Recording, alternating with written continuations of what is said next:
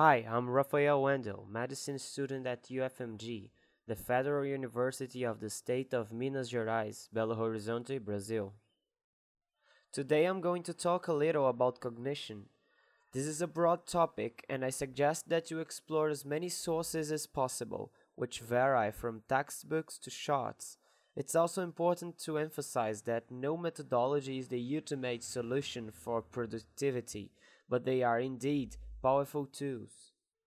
Nowadays, it is known that the amygdala, part of our paleocortex responsible for physical pain processing, do also process emotional perceptions of pain, so that activities related with intrinsic effort, such as studying, are recognized as causes of pain like bothering. But how to avoid that? Well, Interestingly, this initial pain we have when beginning a project or study tends to fade as soon as we get involved with the process. And that's the secret. Focus in the process rather than in the outcome. We can join to that the use of the reward system in order to give ourselves some relaxation minutes every study period. Two main types of memory are the basis of our daily activities working memory that can store up to four pieces of information, and long term memory, virtually endless. The working memory is quite volatile and is usually enough for the activity we are working on in the moment, whereas long term memory has different states. When poorly solidified, it's insufficient for an efficient application of knowledge, but as soon as we exercise it, we are able to create connections capable of automatize complex activities, like riding a bicycle.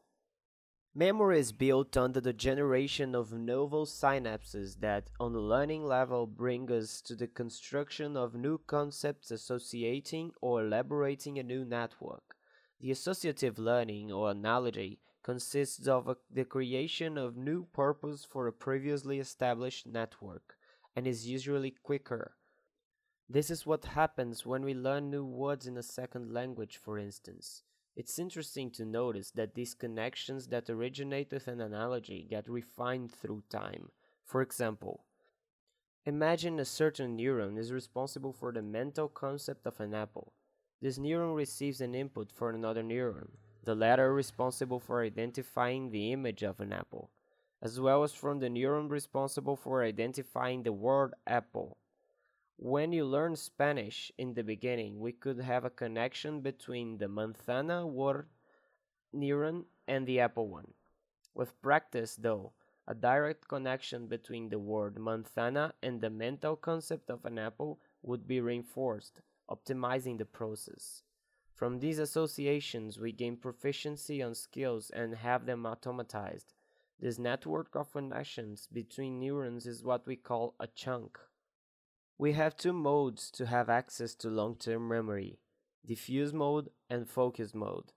Diffuse mode is the one that reserves unexpected discoveries and usually occurs in moments in which we are not using the brain in an effortful activity, like when we have a shower or a walk. It's important to always leave time for that in a daily basis because it's what allows us to associate chunks and concepts in newer ways and give us serendipity, like those insights Dr. House has in the fountain. It's from there that the most unusual and rich ideas come as well. Accessing this mode is what is commonly referred as thinking out of the box. In the focused mode, we use our working memory spaces to access chunks and reason. For that task, it's important to know which chunks must be accessed because many of them overlap and we must be able to see the big picture to use them wisely. As we resolve a math problem, for instance, being able to show which techniques to access is crucial. The origin of our difficulty on the resolution of this type of problem is the lack of exposure to them, and familiarizing and autonomy are reached through training. Finally, when having sleep, we reinforce the learning and often give up con- on connections that would limit our capabilities, or Einstellung, what enlightens the importance of quality sleep. When practicing physical activities and meditating, we access diffuse mode and have our best insights. This podcast was based on the course Learning How to Learn Powerful Mental Tools to Help You Master Tough Subjects by University of California, San Diego, taught by Dr. Barbara Oakley and Dr. Terrence Sejnowski.